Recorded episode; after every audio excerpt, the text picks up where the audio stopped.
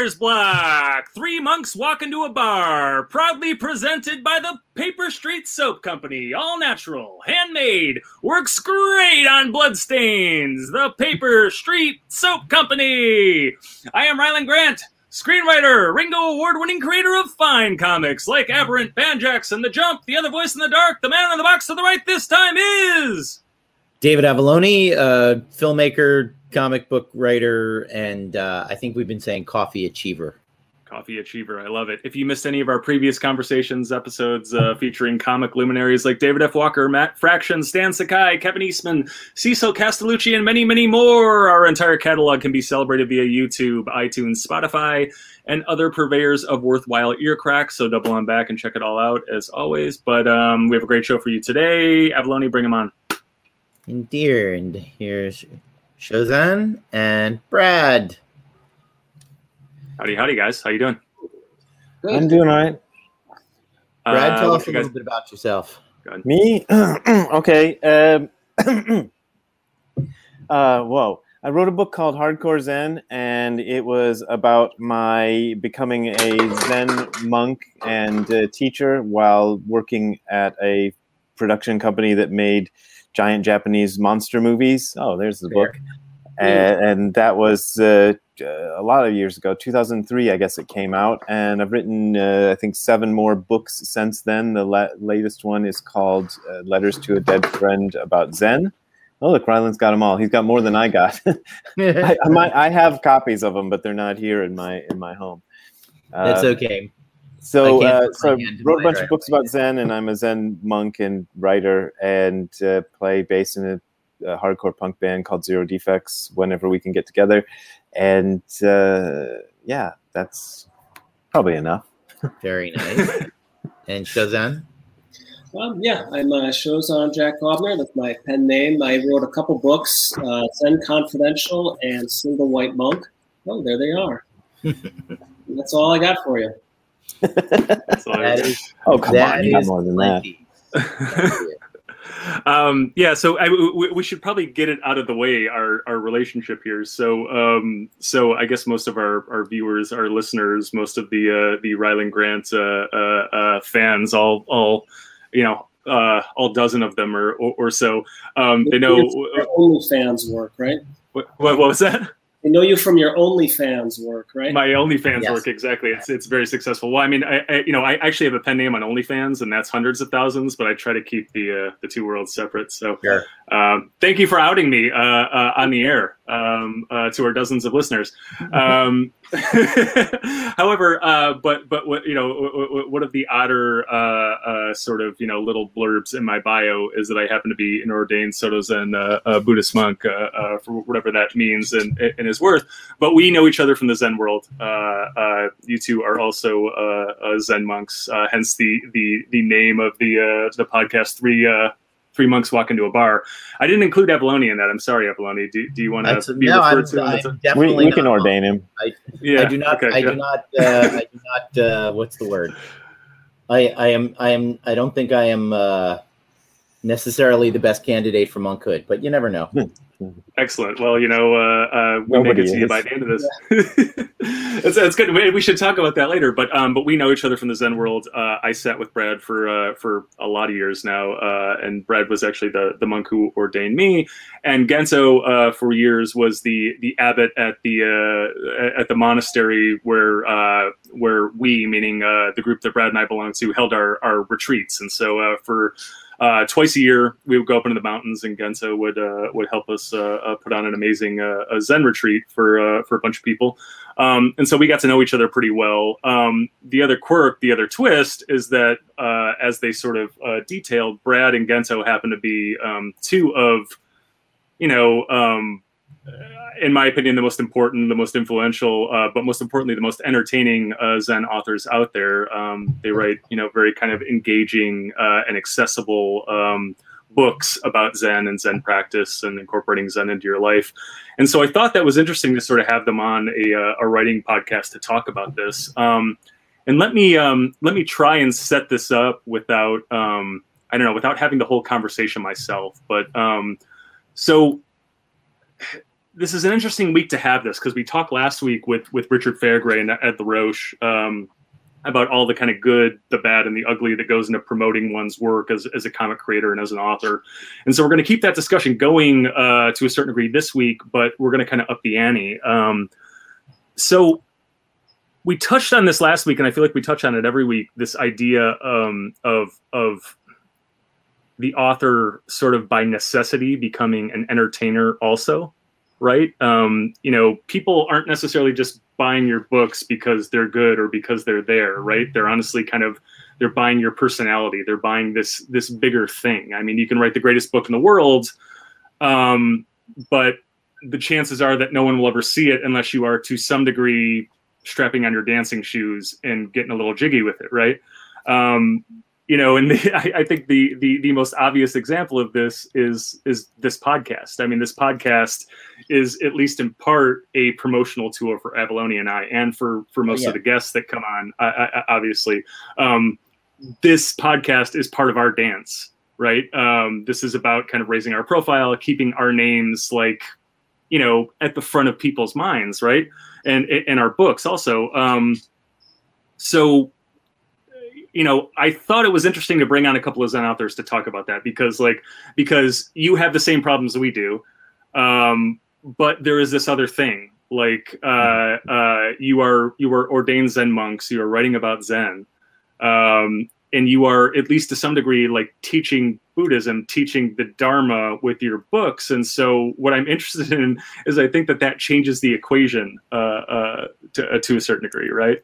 Um, uh, there are kind of I don't know other hoops to jump through, other hurdles to clear uh, when you have to become kind of you know part uh, uh, you know part author, part entertainer, right? When you have to like do your dance. Um, uh, so I guess the other preface before I kind of go on for too long is that so Brad and I did a podcast together last year at some point where we where we kind of discussed a little bit of this, and I, I highly recommend it. It was part of Brad's uh, Letters to a Dead Friend about Zen series uh, that you can find on YouTube, and I assume you can find it on iTunes and Spotify and all that stuff. It's a great yeah. series. Go go check it out. But but but specifically check out. There's an episode t- uh, titled Zentertainment uh, um, where, where Brad and I kind of talk about some of this, and and we we explore in that conversation this line between Zen and spirituality and entertainment. And while we were prepping for it, Brad said something very interesting that kind of sparked the whole idea for this podcast. And and Brad said.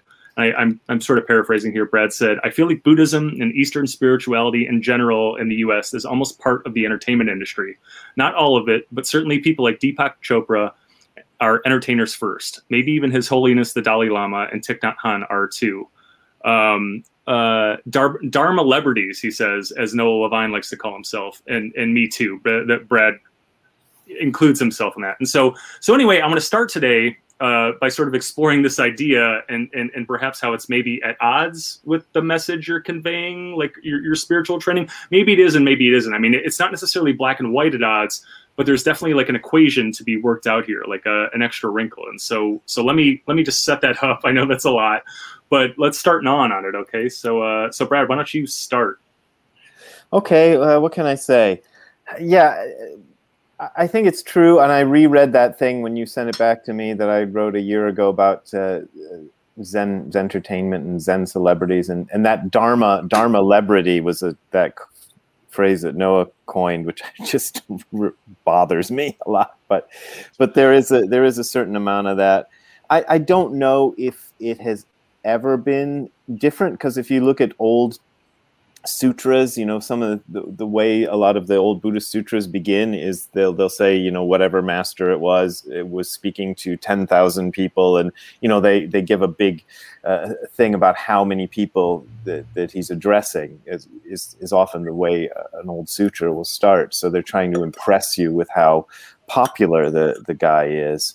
And so i don't know if it's ever been uh, not part of the equation as far as I'm concerned, though, but uh, as far as the author thing, I try to keep the my work as an author as one thing, and my work as a as a Zen teacher as another thing, and I try to treat them somewhat differently. Like if I'm if I'm going to be an author, I want to sell as many books as I can, and you know promote them and do all the things that an author does, and that's sort of my that's my day job, you know, and my my hobby, which I don't you know, uh, which I don't try to make money at or or or promote very much is uh, is being a Zen teacher. You know, I usually do most of my Zen teacher stuff for for free, or else I you know get paid expenses or something like that when I go lead a retreat or whatever. Occasionally, I make a little bit of money, but not much.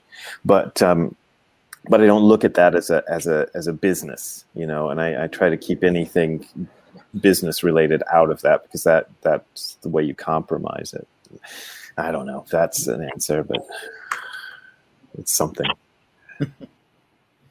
Yeah, that's interesting. That's that's. I mean, I, I'm in kind of a, you know, I published both those books when I was a monk, and I definitely had a. I mean, I even wrote under a pseudonym. Um, so those those sides of myself, the the monk slash teacher or shika, which is the head monk at Mount Baldy, the Zen center I was at, those things and the and the writer were like two totally separate separate things.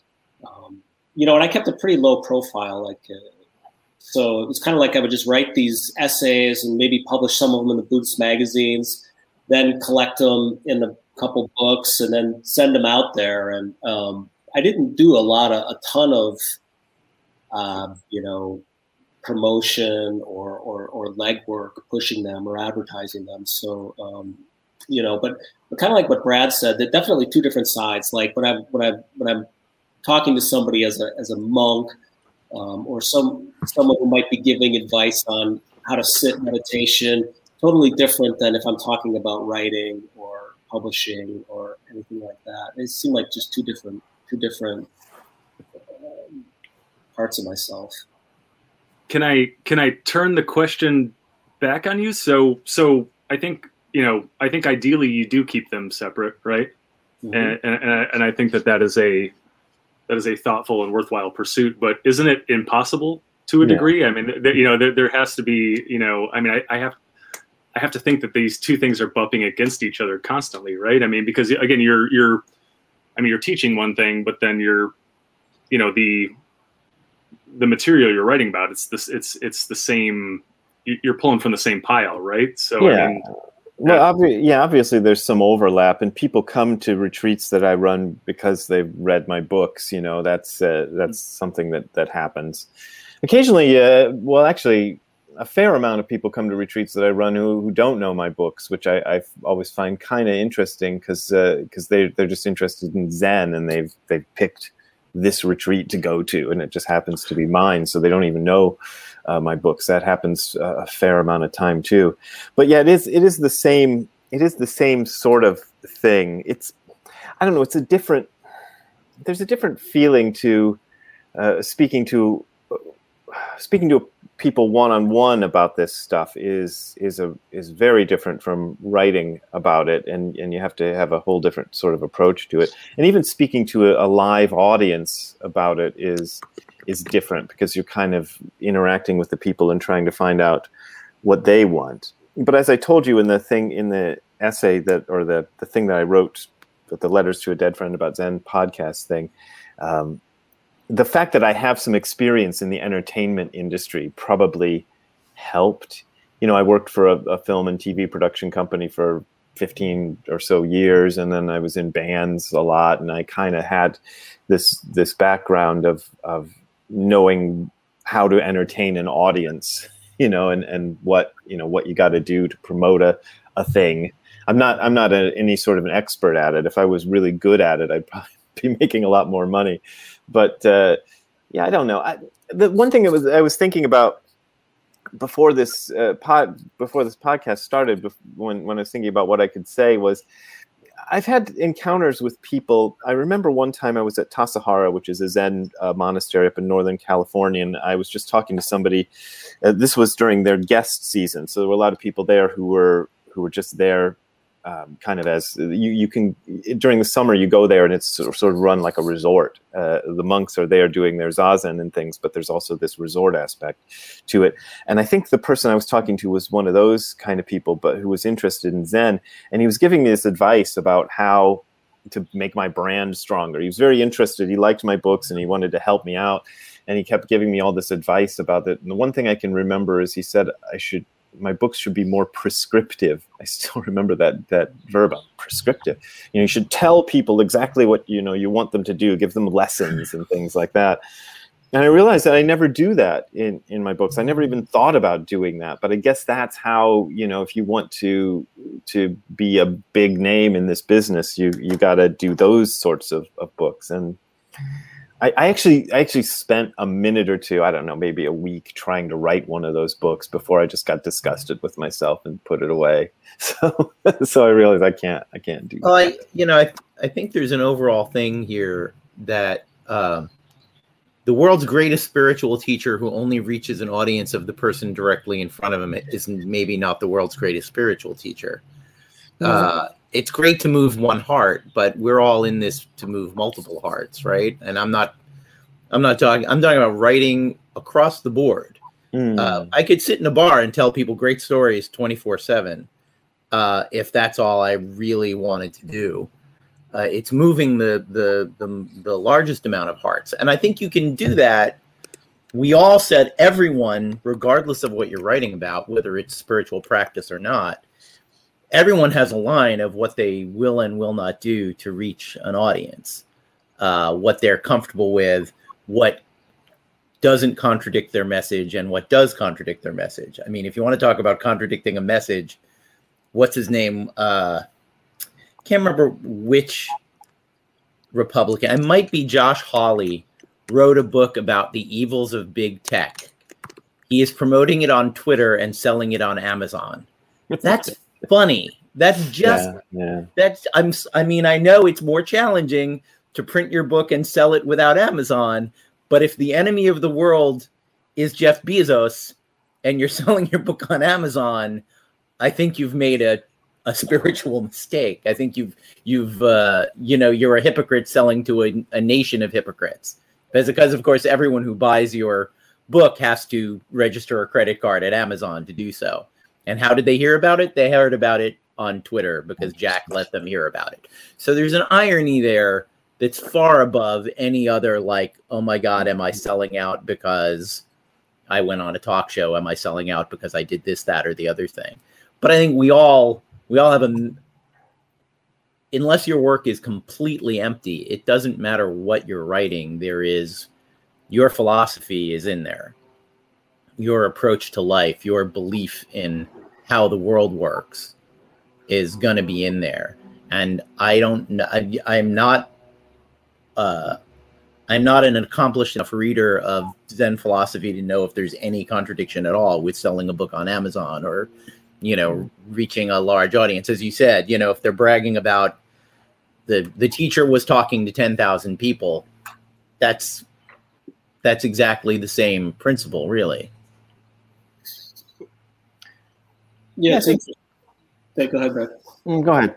No, yeah, it's funny when, when you're talking. I, I was thinking my books. Um, I almost don't think of them as kind of a contradiction in the sense of I figured there are people out there, or at least when I was writing these Zen books, I figured there were people out there who were practicing who I, I don't think I was ever trying to necessarily teach anybody anything through through my books, um, or or even reach people to spread Dharma teachings. It was more like there are people out there who are practicing, who are who are struggling, who are confused, who are excited, who are lonely about Zen practice or spiritual practice in general.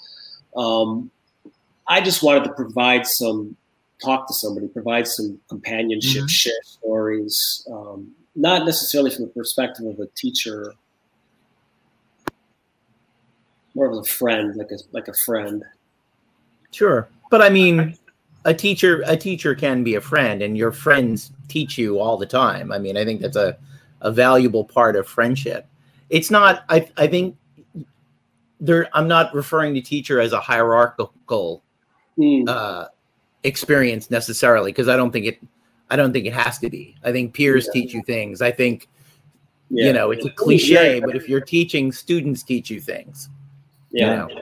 yeah, yeah, Well, I, I, I think that I, I think Brad's pers- uh, like um, uh, prescriptive uh, uh, uh thing is is is is very yeah. interesting in terms of this stuff because um, I mean, yeah, if you're teaching with your books, I mean, I've, I've read you know all of your books, both of you. Um, if you're teaching anything, you're teaching by example. I mean, you, you are telling your story. This is uh, uh, this was stuff that happened to me, and this is how I've incorporated this into my life. You're never saying, "Hey, do this." Step one, you know what I'm saying? And, right. and, I, and I, I, agree with Brad is that is that if you guys if you guys went off and you wrote the like here are ten steps to like right. You know becoming this enlightening enlightened being, you guys would probably be on the New York Times bestseller list and, and you'd be you know you'd yeah. be making it rate. Uh, uh, I that, that's that's an exaggeration for effect, but but but you know what I mean. Um, yeah. uh, you know they're more um, I don't know they're they're more they're more narratives you know about you uh, uh, they have more in common with uh, you know i don't know like a you know an old bukowski book or something like that you know uh, uh, as as opposed to um, you know it's it's it's living the zen life and not a, a steps right. to enlightenment or or do this or i i mean I, I think that's really interesting and then mean, the, the other thing that was occurring to me is i love this idea of the tug of war between kind of the author and and you know, and the Zen teacher or Zen practitioner. Um, and Brad, what it made me think of is so so another kind of behind the curtain thing is so so for you know for for several years. Uh, I was the president of the nonprofit uh, uh, behind Brad's Zen group, and it was the group that we eventually raised the money to open up the Angel, Angel City Zen Center. And you know, so uh, a lot of times I was at odds with this uh, with this teacher practitioner version of Brad because as the you know because because because Brad's first duty was kind of whatever to to the dharma and to the integrity of of the whole you know teaching uh, situation and whatnot. But as the president of his nonprofit, my uh, my first duty was to keeping the lights on, to yeah. paying the rent, uh, and that meant that meant promotion, and that meant putting butts in seats. Yeah. Uh, uh, quote unquote, which was which which became like Brad's, I think, least favorite phrase while, while we were working together is, "Man, we need more people in the door. We need more." Uh, uh, you, you know, and so I mean, that was always. Um, I mean, I, I, you know, I, I assume I, I, have had to take a, a, step back for a number of reasons. Uh, you know, uh, mostly um, career stuff, but also I have a four year old and all of these things, and so I'm not as involved as I would like to be or as I used to be. Um, uh, but I imagine that's still a problem, right? Um, yeah. You know, I mean, uh, uh, you know, uh, uh, balancing these these two things, right? Yeah, the, I mean, the thing about Zen in specifically is, okay, Buddhism is usually grouped with the what are they called missionary religions. You know, meaning it's it's not like Judaism where you just keep it to your to yourself and don't try to bring anybody else in. It's it's it's always had that aspect of of trying to kind of make itself available to you know anybody who wants it. But on the other hand, we don't proselytize. You know, you don't go you don't go knocking on the door and try and give people the good news of Zen Zen. And the other thing about getting butts in seats is is the, okay the old the old tradition at a Zen monastery and, and uh, uh, Shozan Gento would, would know about this probably is is that the way you enter a Zen monastery is is in the old days you would go up you know climb up the mountain and, and sit on the stoop and and knock on the door and they would say get out of here and then you'd stay on the stoop for you know like I don't know, a week or something in the rain and the snow without getting fed. And, and the, by doing that, prove that you were sincere enough to belong in this place so they, it was the opposite of reaching out and trying to get butts and seats you know it was it was yeah. like you don't you you we're not even letting you in here unless we're sure that you're sincere about it now I, I don't with the angel city zen center and things i don't try to go that far but i also don't I, I it, it's kind of it's more trouble than it's worth to have people in there who who aren't really that interested in it right. you know so i want people to be interested in it first you know and once they're sufficiently interested in it then they can come to us and then you know i'm happy to, to work with them but i don't want to i don't want to try to recruit anybody because that yeah. you know you just get people who just don't you know they're just there for the free cookies or something. Yeah, yeah, yeah. and butts is butts and seats is a really ugly way to say it, and it's the it's the black and white. It's the very black version of that. Um, but again, like you know, you gotta you got to pay the rent, you got to keep the electricity on. So there needs to be a balance, right? And and and and more than anything, it was about letting people know that we were there. I mean, Yeah. because I think that's important because because there are people who want this, Yeah. um, and and there, and, there, and and and you had you had tons of fans of your books, right? Uh, but every once in a while, I would be at another center or something like that, and they'd be like, "Oh, uh, Brad Warner has a center, really? Wow, Yeah, where, yeah. where are you guys?" And it's like, "Okay, Yeah, well, knew. we're not we're not doing our job here." Mm. So so so again, then becomes the necessity of some sort of promotion and some sort of. But I think striking that balance is, is always interesting, and I and I think Avallone, Avallone, you, you know, you, you were you're doing a good job of trying to frame it in a larger like writing author context, right? Where there are all these things that um, that we are, you know, we have to decide what we're comfortable with in terms of content, in terms of subject matter, in terms of, uh, um, you know, I mean, I I get I get offers from cons and podcasts and stuff like that all the time. Come on and promote, and and you know, I in a vacuum, okay, well, well, anything that gets me in front of some more people, anything that uh, um, uh, that that gets the word out there is good for me, but there are lines that I won't cross, right? Um, uh, you know, every once in a while I get an offer from a uh, um, from a, a podcast, and uh, and I don't recognize it, and and I'm not the guy who's going to be like, oh well, they only have they only have 200 listeners, so I'm not going to go on it. I'm not that guy. However, where I draw the line is if I go on their Twitter and see hashtag Comicsgate, right? Uh, uh, I, I, you you guys probably don't know, but Comics Comicsgate is essentially this. You know, it, it- it's a hate group, I guess, right? It's a uh, we, we we we won't go into that. Um, Hate groups uh, are everything, aren't there? yeah, but but but you know what I'm saying. So so it's like so I would have gone on there otherwise, but that's a line in the sand for me. Like they're going to get a fuck you email from me after that. Um, I, I you know I know Avallone. I mean, maybe you don't want to open open up the door on this, but there was a you know there was a little hiccup with Dynamite, uh, and and and and you had to it, it- this it, that was your publisher. That was your uh, my your- publisher your- got caught supporting this online alt right thing, and I, you know, I knew the context and the backstory, and I knew that the guy didn't share the views of Comicsgate. He had an old friend who was a leader of it, and he got conned and he got taken advantage of, and his name was absolutely dragged through the mud for it. Uh, and I was sad for him, uh, but I had to say, look, I can't work with you guys until you apologize and make it very, very clear that you're no longer doing business with these people. And they did that.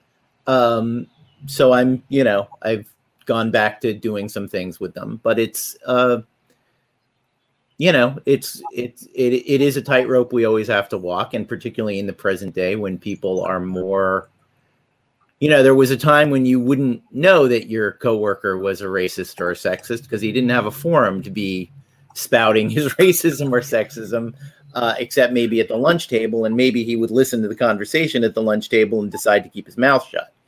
Uh, now there's no there can be the opposite of societal pressure to keep your mouth shut and hide your racism or sexism. Things like Comicsgate encourage people to trumpet their their uh, their bigotries. So it's a it's a it's an interesting landscape.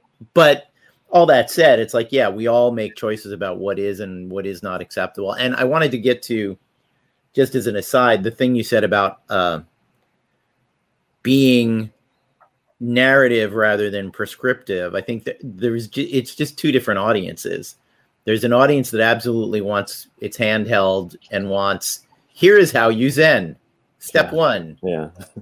I That- That'd be a good title. I think I should I should co- Yeah. use that. Yeah, term. that audience Is, found uh, that book.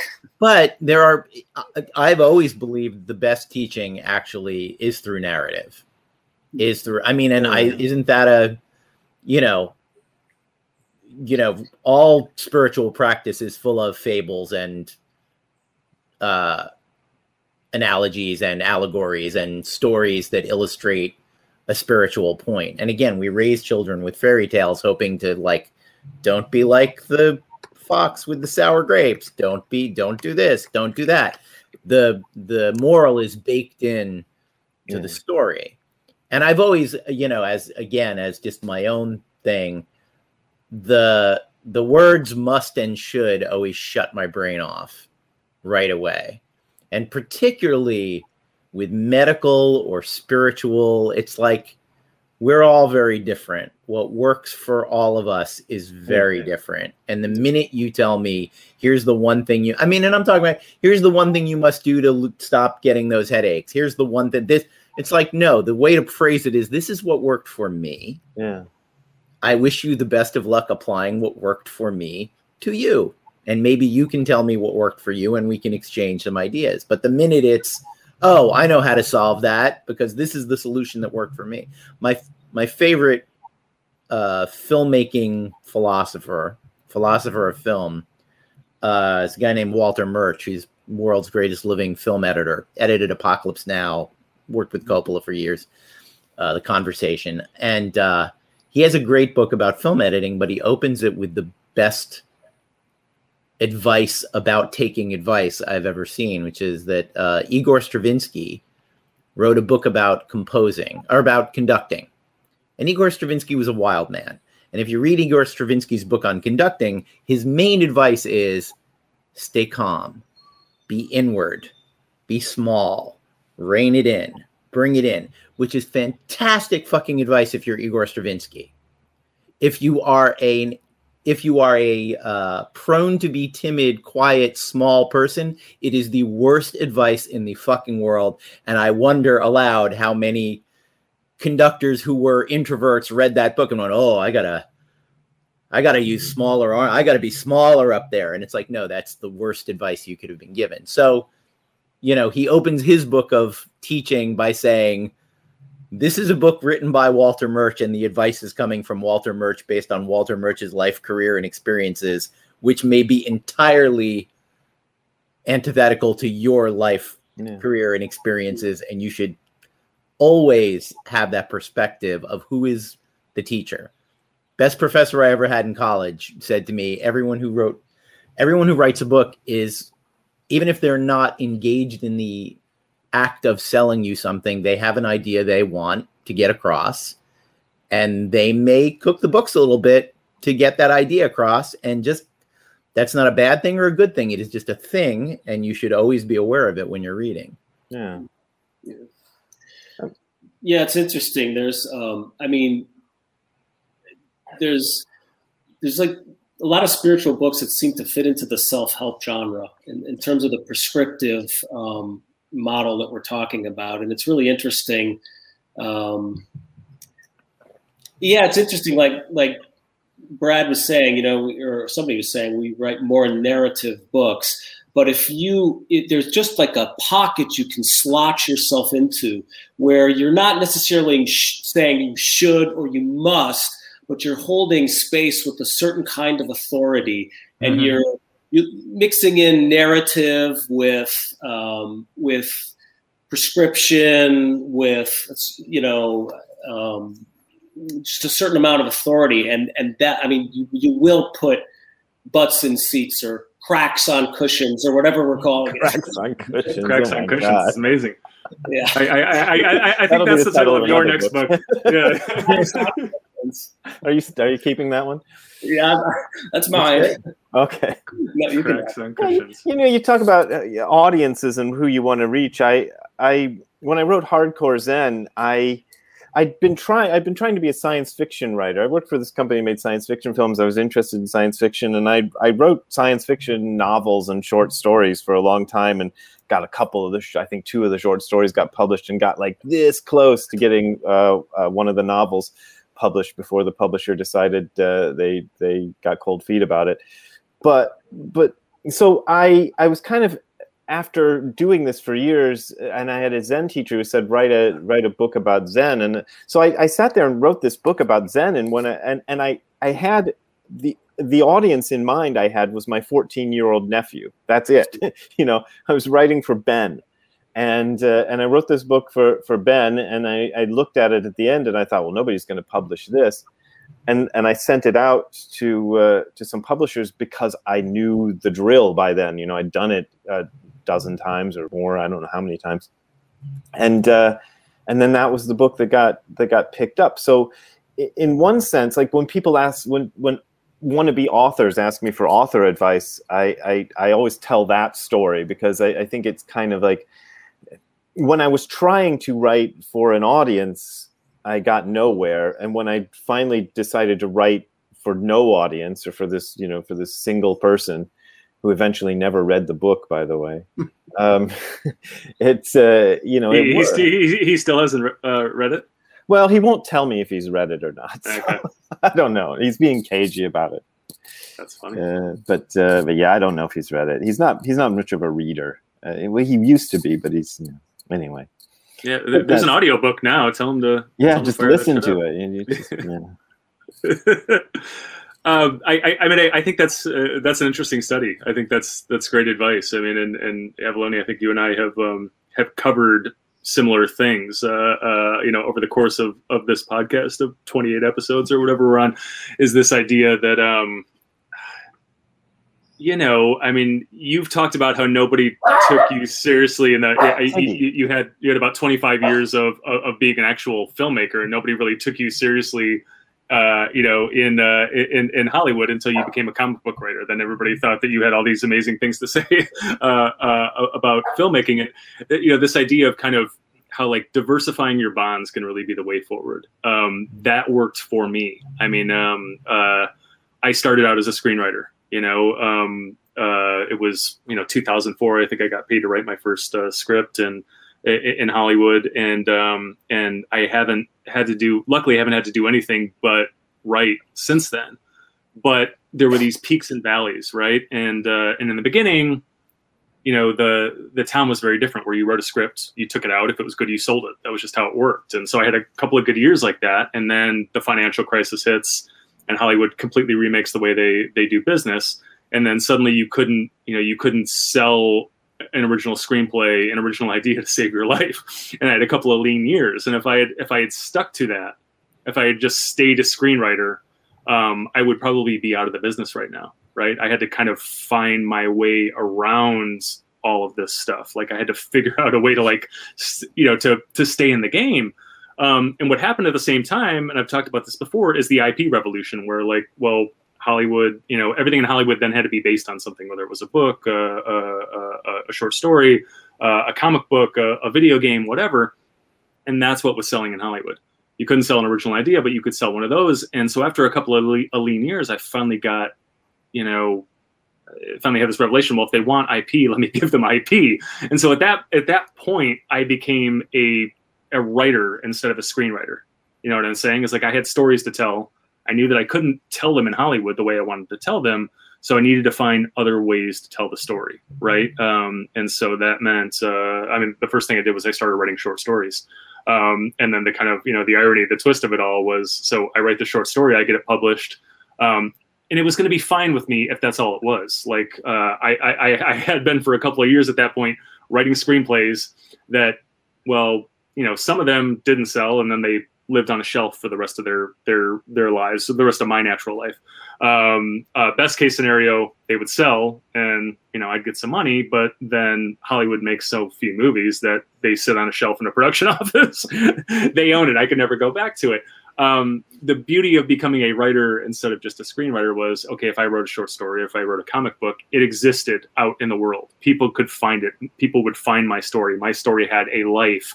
Um, and then the kind of like you know ironic twist was that well hollywood was not interested in those stories before but the moment i turned them into a screenplay we had a bidding war over them right?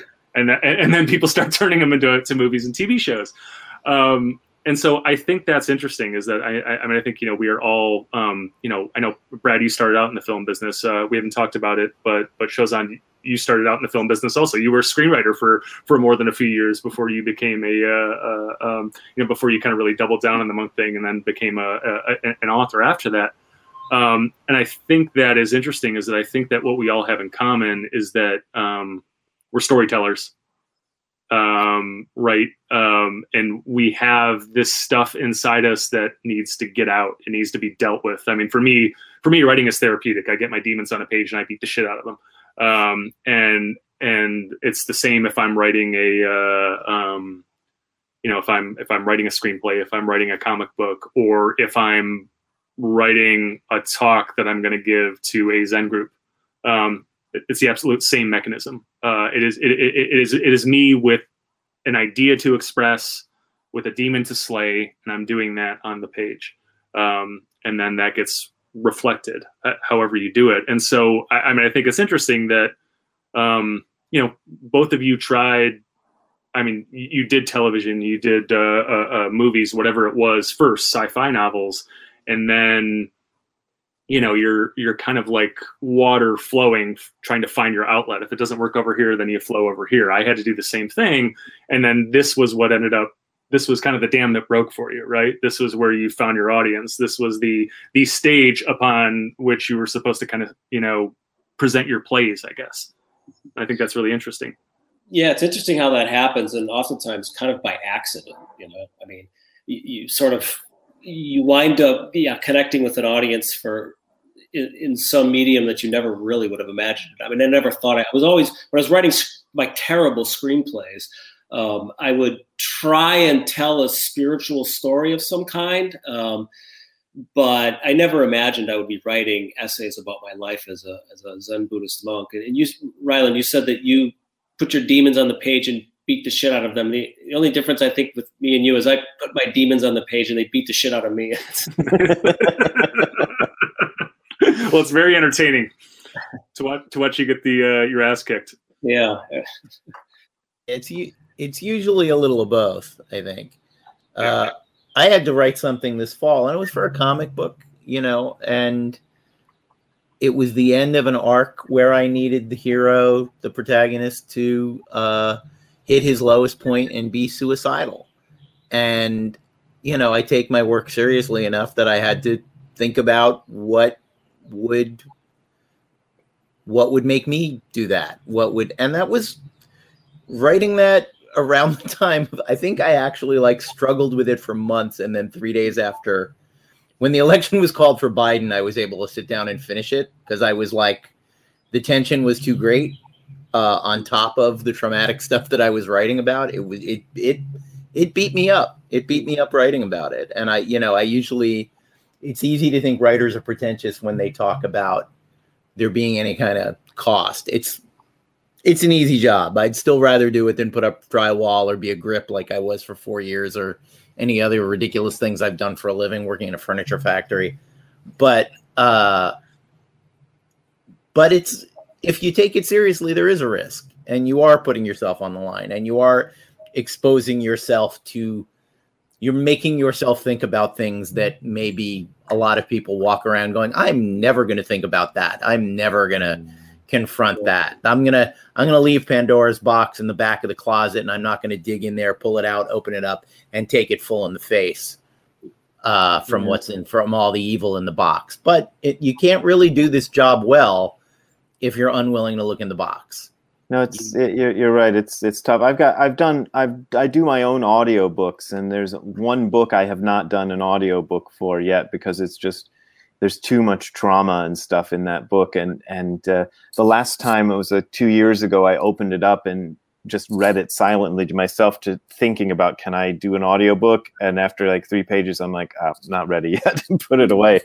So you know, so there's a there's a lot of there's a lot of dragging stuff out uh, when you do when you do writing. Yeah, and like I said, you you you can avoid all of that and write very surfacey stuff. But it's like I think one of you said earlier about you know writing for an imaginary audience rather than writing for yourself or writing for a specific audience. And I think ultimately it's a sucker's game to try to imagine what people are gonna yeah. like especially if those people aren't you. like I can imagine what I'm going to like and you can hope that people share share that like uh but I think sitting down and going I'm going to construct a device that will attract readers you know yeah i think there are people who succeed at that and they write terrible stuff and some of them are multimillionaires from writing terrible terrible stuff because yeah. that's the world. And there are people who don't know the difference between margarine and butter and there are people who prefer margarine. And god like someone's got to buy it.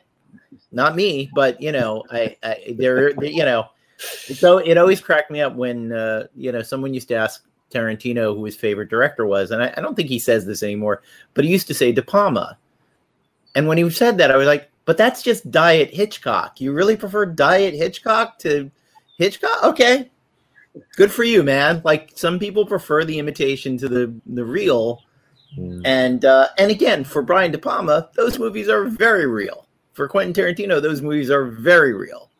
It's just, and that's the other thing is people can, and this is the thing we all. There's nothing we have no control over this. People can get something deep out of the dumbest, most like you can read depth into something that's not there if the depth is in you. Yeah, talk can to me about the Three Stooges sometime. Yeah, but that's the you know the Three Stooges. There's a great essay by Philip Roth, and I think he's absolutely right about this about the Marx Brothers, Hmm. Jewish family, born of immigrants. Groucho, Chico, and Harpo are the immigrant experience broken into thirds. I'd actually the the enormous Oh. thing he misses that I can't believe is he missed Zeppo because Zeppo Zeppo is full assimilation. Zeppo Yeah. always plays the white guy, the societally accepted guy. But you've got Harpo, who does not speak the language, is rendered mute, and has to take the lowest caste job. You've got Chico, who speaks the language with a strong accent, is oh. identifiably foreign, and is still doing lower class menial jobs, and is generally assumed to be a criminal. And then you've got Groucho, who has achieved, he's a professor, he's a politician, he has a white collar ish job, but he's still suspect. He's still Rufus Firefly. He's still he's still a he's still having the hustler hustle white society instead of actually being a goy, Hmm. instead of actually being part of it. And I think that's a like did those guys sit down and map? Of course they didn't. They didn't sit down and map out, we're going to make comedies about the immigrant experience. Not in a trillion years. But they were drawing from the material of their lives and the lives of the people around them. And that profundity, you again, you could watch Marx Brothers movies your whole life and not notice that it's about three Jewish guys who are constantly on the outside of society. That subtext might be invisible to you constantly, but it is there. you know, it Yeah, is there even if the artists did not embed it purposefully. You know, It seems like that's kind of the best stuff. Like if you can write something that's really simple that goes in like an arrow, and then all the academics and the, are going to unpack it. All the people who are fans are going to unpack it. But yeah, there's something about like creating an archetypal character or a situation um, uh, that that yeah, that's I think that's what we try and do in, in working on narrative stuff. And I also think there, you know, there is something to be said for if you imbue something with your life experience. Uh, I've had this experience multiple times. I write something and I think I know what it is about thematically, and I think I know why I wrote it. And then I look at it 10 years later and go, oh, I was processing a completely different thing.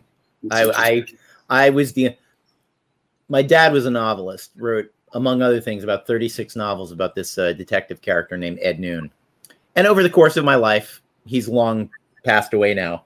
But I read a lot of them, and I read the third Ed Noon novel, which is called Dead Game. And my dad wrote for for the genre, it's not very violent or bloody stuff. He was kind of a sensitive, gentle guy. So try to imagine a sensitive, gentle guy writing in the Mike Hammer period and genre.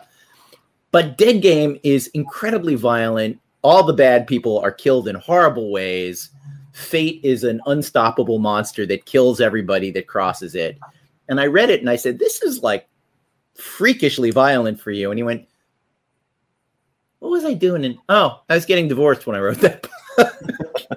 and he, and this was, that was 1956. And we had this conversation maybe in 1986. And he said, I've never thought about that that that's the most violent Ed Noon novel. But he's hmm. like, you're right. I was I was going through a divorce. I was in horrible psychological pain, 24 hours a day. I felt guilty every minute of the day, and I wrote a really violent book in which everybody who does wrong is horribly punished. I, I, it's it's really interesting to look at how that stuff filters in because you know in my experience, I mean, I, you know, I'm often writing five things at the same time or whatever, and sometimes, you know, usually you go in and if you're pitching a studio or a comic company or something like that, you're mostly pitching like plot, right? You're you're you know this is this is kind of what happens in the issue generally, and and you may have some thematics and some character stuff and, and stuff like that, but that stuff is always going to be underdeveloped um, uh, or outright ignored in some cases. And I've, I've told stories about that stuff being outright ignored. We can get into those later, but um, but what I think is interesting is so so you end up in this place where you know sometimes you pitched on this movie and you get the job, but you've pitched plot, right? And it and and and then it takes some time to get a deal done. Maybe you have another project in front of it. So you you get down to the business of actually writing the story. Let's say three months, four months, five months after you you actually pitch the plot and you got the job, and you still have your plot sitting there. You still have this outline, this this pitch sheet that you put together, but then you start writing it, and then comes the business of okay, what is this actually about? You know what are the themes? What are what, what are the what is the big human question that i'm wrestling with in this right? Um you know it in in the you know the twist is like it now has to fit into this plot right? You know uh, mm-hmm. uh you know cop that has to like save the kidnapped kid or whatever. That that was what i got hired to write but now i got to make this about something you know? Um and, and, and that's interesting and, and and and what it always ends up being is okay well what was i going through at that moment in my life you know? Um um oh yeah that was when you know, that was when my mom died. That was when, um, you know, that was when I was having a, a huge fight with my uncle. That was, um, you know, that was when, uh, you know, uh, um, I got into a uh, a credit dispute with a director, and they held my checks for six months, and I, I thought I was going to have to declare bankruptcy, you know, um, and, and, all of these things end up kind of filtering down into, uh, and and you know, I feel like it's easier to see if um, if we are writing if we're writing a book about us about our lives like uh, that's less thinly veiled that's interesting. But but when you can go back to the action script you wrote in 2006 about the cop who has to save the uh, the, the, the kid and, and and you can see your your wrestling match with your alcoholic mother in it even though it's not on the surface that's really powerful and that's really interesting. And i i i love that. As almost like this um this history, this emotional, you know, philosophical history book uh, of our lives. That's mm-hmm. that's really interesting. I don't think about that too often, but it's there. Mm-hmm. I always yeah. find that I always find I hit that question like maybe three quarters of the way through of like a rough draft. I come to that moment where it's like, what hell is this actually about? Like, it's a complete crisis. Like, you know, up to that point, it's kind of like you have some ideas, you have some characters, you have some juice, you have some. You know, I'm kind of ripping, I'm exploring, but then it's like, what is it? What does it come down to? What is it about? What's the central conflict? And that can. It's like as a writer, that I'm in that belly of the beast. Like you gotta mm-hmm. you gotta choose right now. You know, you, before it could be all things, and you could be exploring many different topics. Now you got to say something like, "What are you saying?" What's it about? Like that's always the big question for me. It always is like that climax moment, or that belly of the beast moment. Like this is what this thing means. This is what it's about. Yep.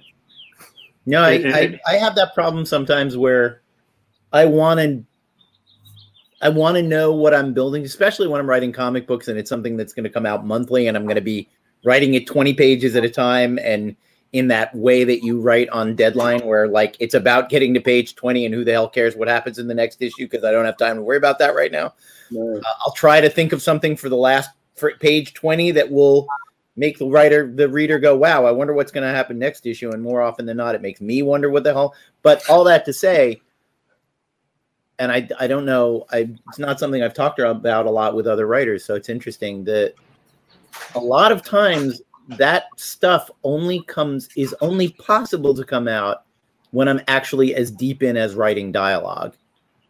Because it's not until the situations themselves don't reveal the thematic element to me. It's when the characters start talking to one another about what's happening that I go, oh.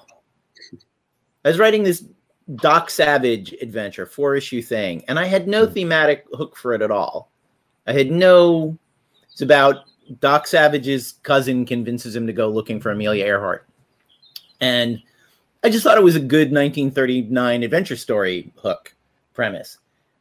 And in the but I didn't have a theme for it. And in the first issue, when she's talking to Doc Savage and saying, Look, you're Doc Savage, you have resources nobody else has, you can do this.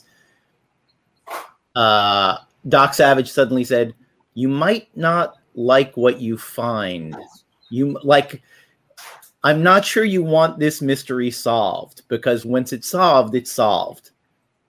And if she's dead, she's dead. And you know, is that what you want me to find out for you?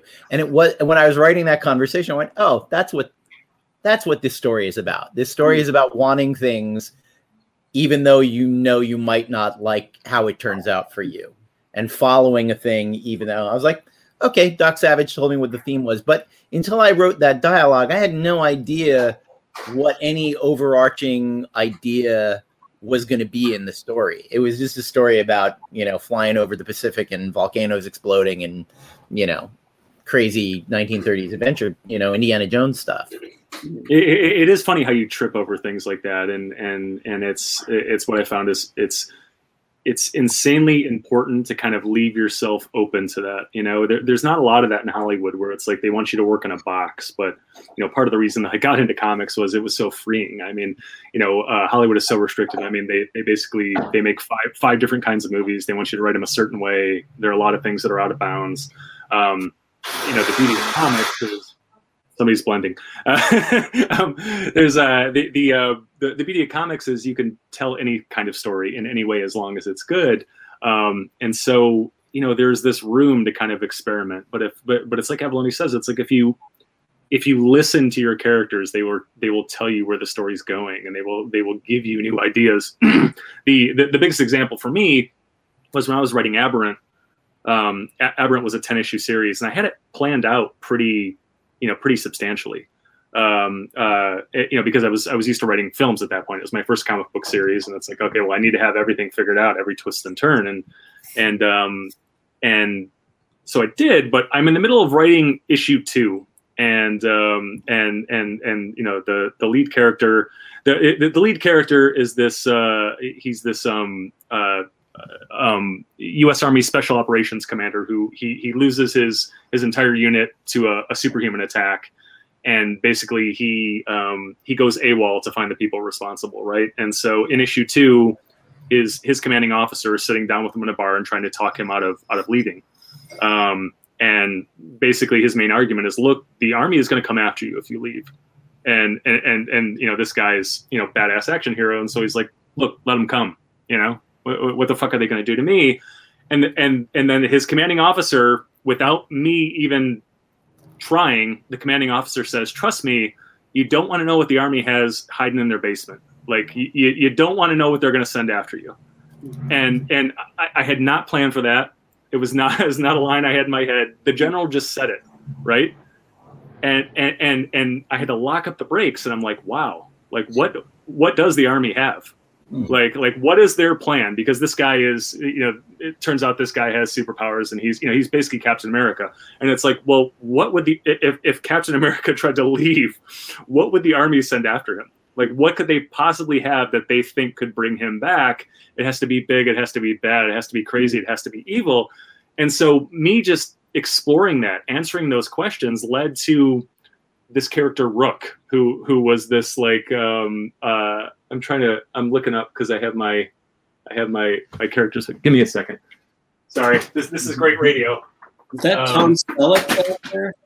What's yeah? That is yes, that is indeed Magnum PI. But um, so so this is the bad thing. But um, so these are the three leads of Aberrant. This is uh, this is David. He's he's our kind of Captain America. This is Cordry, who's kind of the uh, uh, the antagonist, and then this is Rook. This is kind of the third lead and he is this you know giant beast of a, a of a something that ends up getting sent after David. But this guy, uh, uh you know, he he he he is born out of this seed that gets planted in issue two, mm. um, and then he becomes. I, I did. I had planned ten issues without a thought of this guy, and then he ends up becoming the third lead of the book.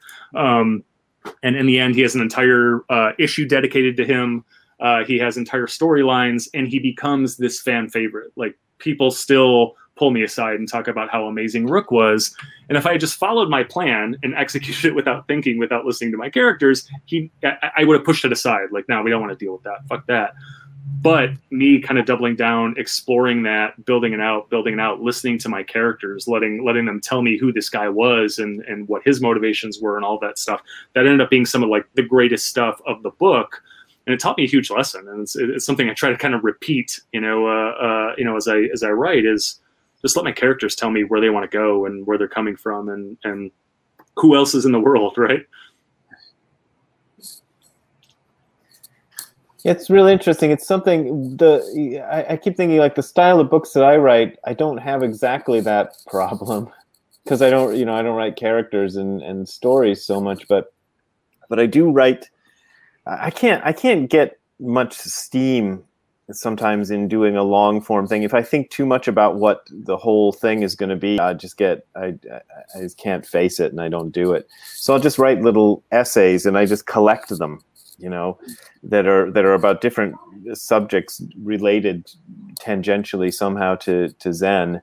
And then uh, once I got a bunch of them collected, I'll often look at them and see that there is a there's a theme in them that that I had not noticed when I was writing them. So, you know, and then I got to figure out how to connect them up and make them into something. You know, writing the connective pieces is a, is a lot of work for me sometimes to try to try to make these essays that I wrote months apart that have that really didn't have anything to do with each other when I was writing them uh, seem to you know I, I, I, fool people all the time. They read my books and they think it's a book and I, I go ah do, do, do, do, you get a lot of pushback from publishers in terms of like what is the connective tissue? Because I mean here's here's the story is I I've um uh, I, I, had a friend who um, who wrote a very successful self help book recently, and um, and and and he knew that I had been toying with for years the idea of writing uh, uh, you know some sort of Zen book.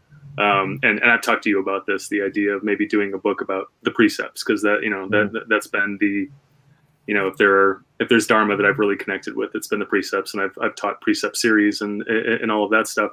Um, and so I've toyed with the idea of that. And so this this friend who wrote this you know self help book has has been pushing me uh, uh, uh, very violently in some cases to to to try and write this book. And and you know it's gone so far as to introduce me to his publisher and all of these things. And it's like you know I mean I have the precept material written essentially. I've given you know I've given ten hour long talks on on individual precepts right. Um, and so that's there and the the the, the big note uh, uh, from the publisher types is like what is the connective tissue what is the overall story you know mm-hmm. what, what, what, what is the you know what is the what is the narrative from start to finish that's connecting all these things and so i you know i always I always wondered that i mean you, you guys you guys write in a similar fashion uh, uh, where they are kind of essays that you know again they they take place in the same world but they are about different things and then you know the I mean, I think the magic of your books is how those things come together when when maybe uh, I don't want to say they shouldn't, but uh, in in in less capable hands they wouldn't, or they might not. You know what I'm saying? Um, so I mean, is that is that are, are, is most of the talk with your editors about that sort of thing, or? Well, when I did Hardcore Zen, there was some of that because that that that book was the most that the editor I had on that book just drove me up a wall and I never worked with him again because it was so difficult to work with a guy. But I think one of the reasons that book is is so successful and still sells better than any of my other ones is because he kind of demanded certain things that uh, I didn't want to do and I still don't want to do. But you know, he he wanted it he had this vision of it being like this in your face punk rock book. And and in the initial draft of it that was there, but that wasn't the main thrust of hardcore Zen. wasn't in your face punk rock, you know. And he kept pushing me to put more more punk rock into the book until finally I. The one chapter I regret is that well, not regret, but it's is this chapter about meeting Gene Simmons that was totally forced because he he demanded some kind of rock and roll element, you know, more rock and roll elements. And I had met Gene Simmons on a couple of occasions, and I and I forced a, a Zen theme on my meetings with Gene Simmons, which really wasn't there. Um, Amazing. I, I, when I look back on that chapter, I'm like, but yeah, there's a bit of that. Yeah. My uh, my coworker Elvira had a life changing uh, uh, spiritual lesson that she learned from Gene Simmons. No, it's not Elvira, Mistress of the Dark. Yes, I write the Oh, okay. Elvira comics, and oh, uh, right. she no longer wears her costume to do signings and things at conventions. Hmm. And I'm going to paraphrase her a bit here, but when asked why, she was at San Diego Comic Con a few years ago in her outfit going to a panel or a signing or something. And coming towards her the other way was Gene Simmons, also fully made up. And she thought, what the hell is wrong with us? We're in our 60s.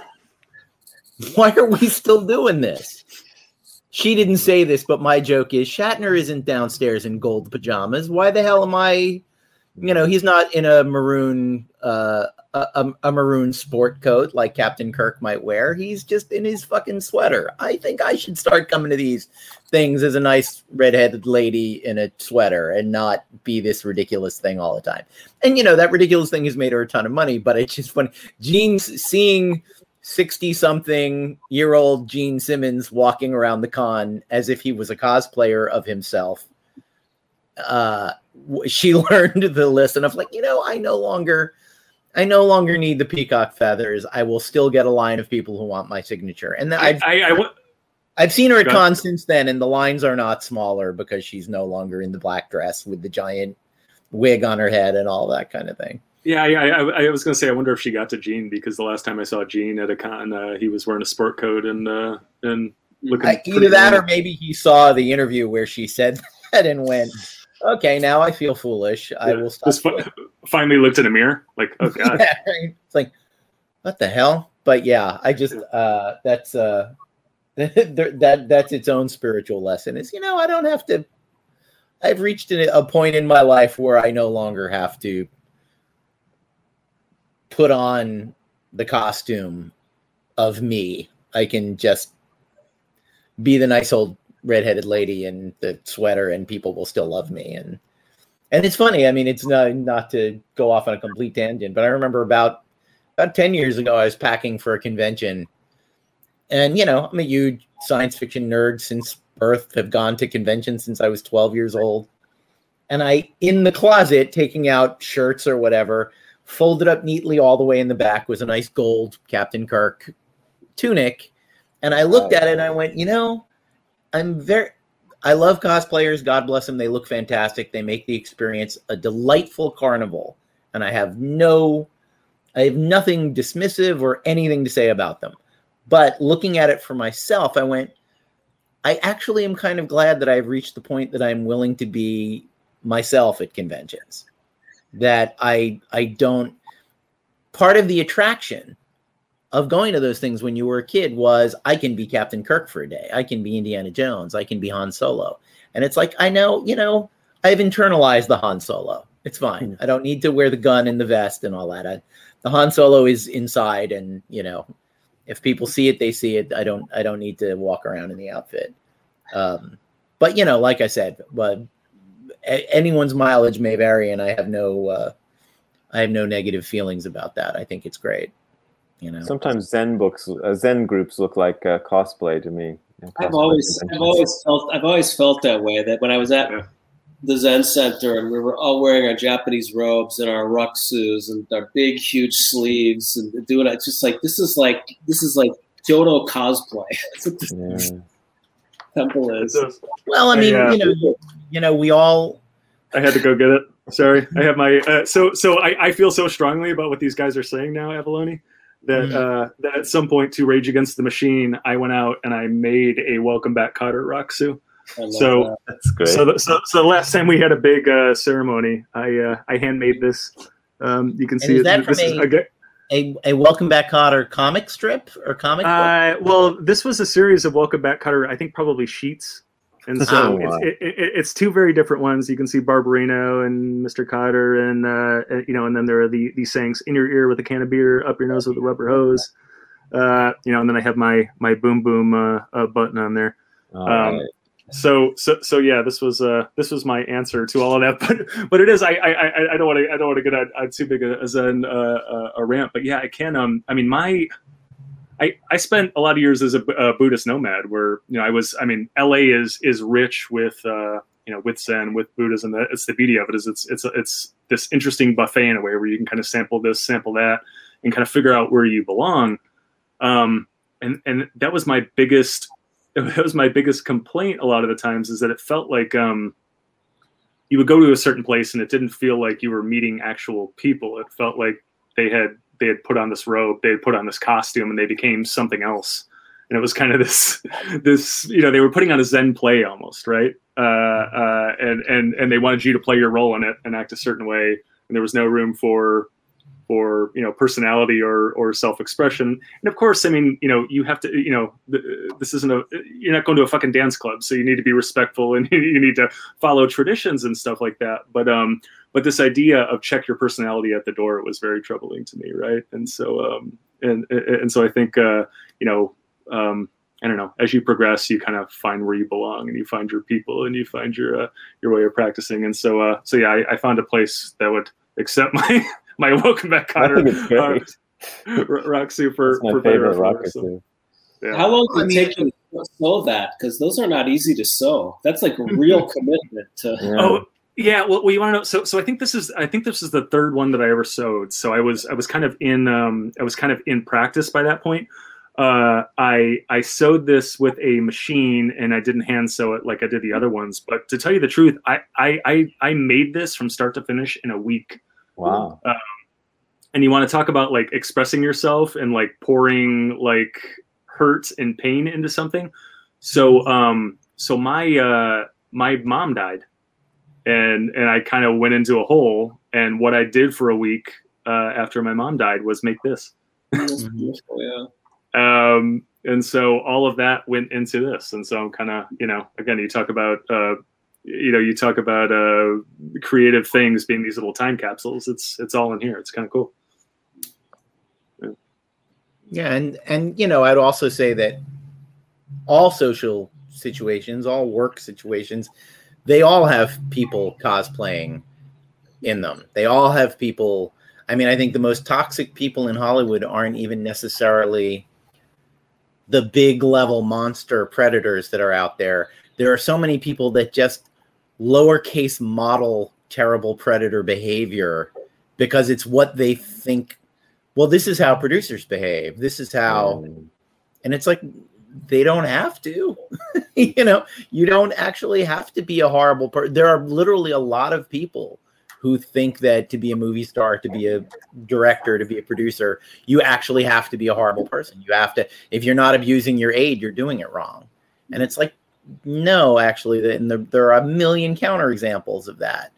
But it's this limited thinking of like this is the these are the vestments required for this action, so I will wear them, even if the vestments are I throw a phone at per, a, a person and complain about my coffee not being hot enough. You know, well, it was what they saw. It was what they saw, right? Hurt, hurt people hurt people, right? So, yeah. so they got they got bagels thrown at them. So now they throw phones at people. That's yeah. That's no, I, I did a movie with Rob Schneider, and he was a deeply, deeply unpleasant and unhappy human being. And part of me was like, you know, third tier Saturday Night Live performer. How the hell did he? Where did he learn to do this? And then I remembered he had been Stallone's sidekick in about four movies. and now he was starring in movies. Because I know I've I've worked with Sandler. Sandler's a pussycat. He didn't learn it from Sandler. So I had to conclude. I was like, I bet this is how Sly Stallone acts on sets. And he went, I will model that behavior. I am in charge. I will be unhappy and miserable and make everybody else around me miserable. And uh, go ahead. No, I, su- I, I suppose that the the Zen cosplay, j- just to get Zenny here, is probably intended to do kind of the opposite. You dress as this sort of meek uh, monk who who won't do anything wrong, and it sort of forces you to uh, to kind of be that person at least while you're wearing the clothes. Which may be one of the reasons why I so strongly resist wearing the robes myself, because you have yeah. to mm-hmm. you have to turn into this. Uh, kind of specific sort of being when you wear them. Yeah. No, and people express shy. There's a there's a Bill Maher documentary. I'm not a fan of his about religion where he talks to a Catholic priest, and the priest is very to people who have not spent a lot of time around real Catholic priests, he's sort of shockingly honest about what's wrong with the church and what's wrong with, you know, even organized religion. And I think people are shocked, but it's like that's because you have only seen Catholic priests in movies and you've never actually talked to one. you know, they're human just like us. And the collar does not immediately make you Barry Fitzgerald in a 1930s uh, Warner Brothers picture. It's, you know, you you're a, you're there is a there's a full spectrum of humanity in any one of those costumes and it doesn't confer upon you you know like oh he won't curse he's got a robe on it's like uh, you know he might actually. Um you know yeah i mean all, there, there, are certain there are certain people that weaponize that expectation right? And that uh Oh, you know it's like oh yeah the the priest is up here and uh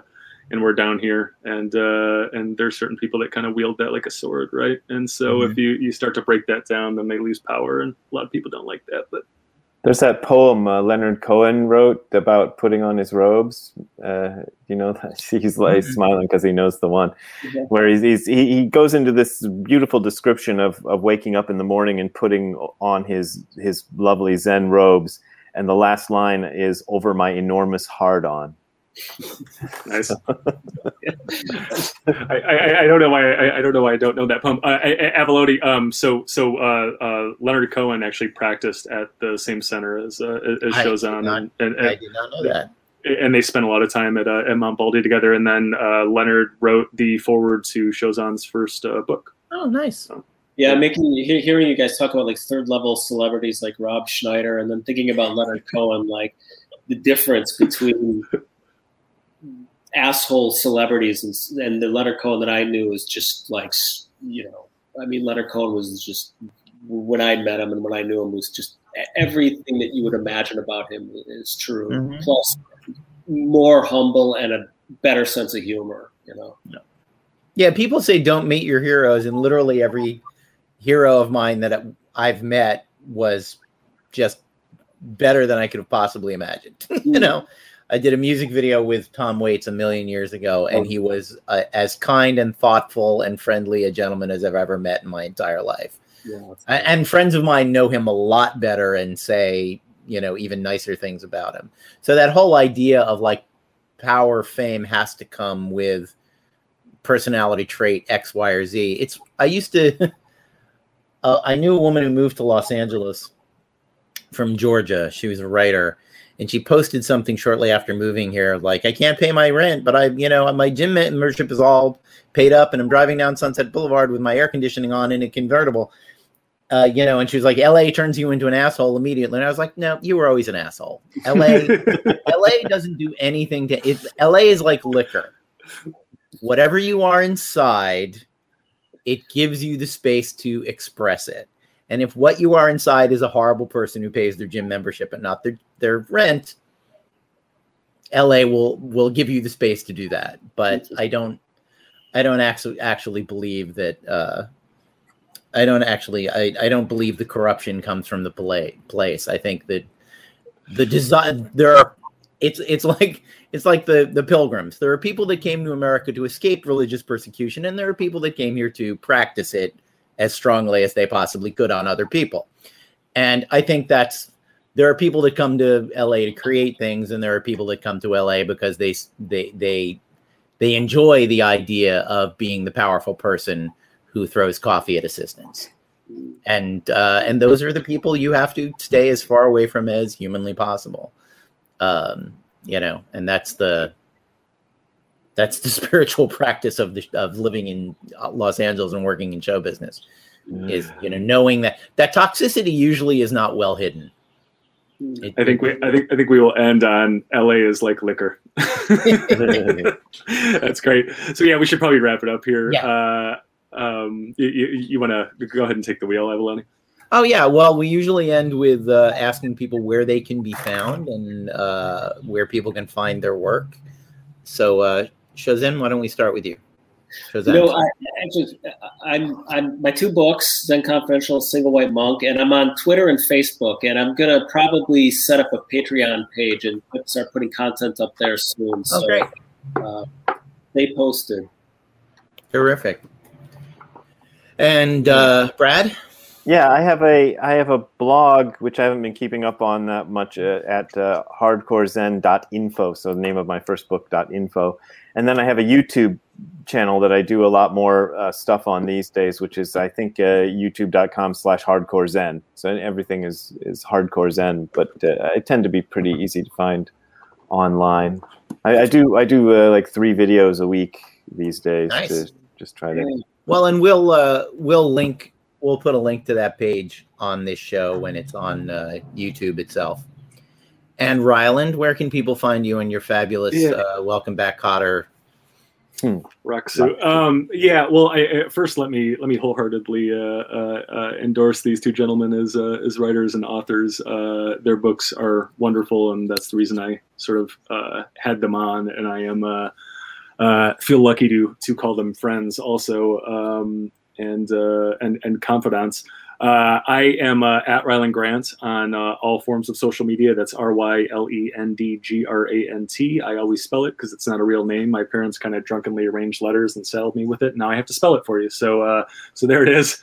Um, my books, uh, the Ringo Award-winning Aberrants. I'm, I'm big on the visual aids today, and the uh, four-time Ringo nominated Banjax are available in uh, fine comic shops everywhere, and on Amazon and Comixology and all of that good stuff. So uh, hunt those down. Um, my uh, paranoid uh, um, astral projection thriller, The Jump, and my Fargo S crime drama, The Peacekeepers, are available right now via BackerKit. If you go to uh, thejump2.backerkit.com, uh, you can find all that stuff and sign copies of Aberrant and Banjax and Convariants and all that stuff. It's kind of a one-stop Rylend Grant shop uh, at this point. Um, we didn't talk about it, uh, uh, which which is weird because we're sitting here on a comics podcast. But Brad and I collaborated on a comic book. Yeah. Um, it is a, a tokusatsu joint that is uh, uh, going to be what, what is it now? Uh, it is uh, middle of May. Um, early June, it is going to be announced. Uh, um, uh, being uh, put comic shops via SourcePoint Press. Oh boy. Um, yeah, uh, I, I'm extremely uh, excited. They're they're a great company and they've been amazing to work with. Um, but yeah, kind of a um, uh, you know, Brad worked for uh, uh, for years in Japan for the uh, the company that made Ultraman, and um, and he is a, a tokusatsu uh, uh, aficionado and an expert. And I have uh, for years been paid to write. You know, uh, big Hollywood action movies, and so we we kind of uh, uh, married our two uh, interests and pursuits, and so the idea was to do um, to do tokusatsu for like the modern American uh, action movie theme, and so what we ended up with is is something uh, in the neighborhood of a soulful Fast and the Furious meets Voltron. Which sounds weird and crazy, but it, it- it's really awesome. And then the the byproduct of, of it also is that um, you know to say we're we're, we're teaching uh, uh, Zen with it is uh, is is maybe a uh, an overstatement. Um, but we were exploring uh, uh, various uh, Zen principles in it in a very subtle way. Um, and Squeezed a sort of- little bit in there. Yeah. yeah, squeezed a little bit away. And in fact, Dogen uh, Dogen is a, a reoccurring character in the book. Uh, uh, uh, Dogen is is you know perhaps the uh, the most famous uh, uh, uh, Soto Zen uh, monk. Um, uh, for the uninitiated, um, but but uh, you're, you're going to see that in comic shops uh, starting in August. Uh, it'll hit previews in in June, and so that's coming soon. And so look out for that. Um, this is uh, this is breaking news right now because um, SourcePoint hasn't even uh, announced it. So when do you know when the previews issue is coming out? uh, it, you know, it, it'll be June previews. So So tell your local comic book shop owners, fans, pick up the issue of previews, find the page, and point at it and say, "Order me this, Daddy." order me, order me this day. Yeah. It's, called- it's called it's called it's called it's called Suicide Jockeys. So uh, There you go. Uh, That's yeah, probably it's- cogent information right there. yeah, yeah. The Yeah. title. Lead Uh, with the title and, and and lead promoting your book. I'm doing it at the end of the podcast when you know. Yeah, I know everybody's already killed is turning off. God damn these guys. Suicide jockeys in previews. Tell everyone. Uh, I can be found at uh, davidavalonefreelance.com with various branching off buttons to all of the social medias and etc. Uh, my next thing that'll be in shops will be Elvira meets Vincent Price, Ooh. which she indeed does for four issues of. Uh, I think we'd have to call them hijinks. And uh, later this year, there will be two more Elvira specials. There will be more stuff from me and Kevin Eastman, but it's a little bit top secret at the moment, so I can't uh, give away. But uh, that's what's going on with me. Thank you so much for joining us. Thanks, guys, for being such delightful guests. And we'll see you all on the next exciting episode. Thanks for listening, guys. Thank you. Ciao. Thank you. If you're watching us on YouTube, be sure to smash that like button. If you're listening to us on Apple Podcasts, Spotify, or other fine purveyors of ear crack, please leave us a five-star review. And wherever you're watching and or listening, subscribe, subscribe, subscribe. We'll see you back here next week for more Madcap hijinks on the Writer's Block. For more information, visit pendantaudio.com. Thanks for listening.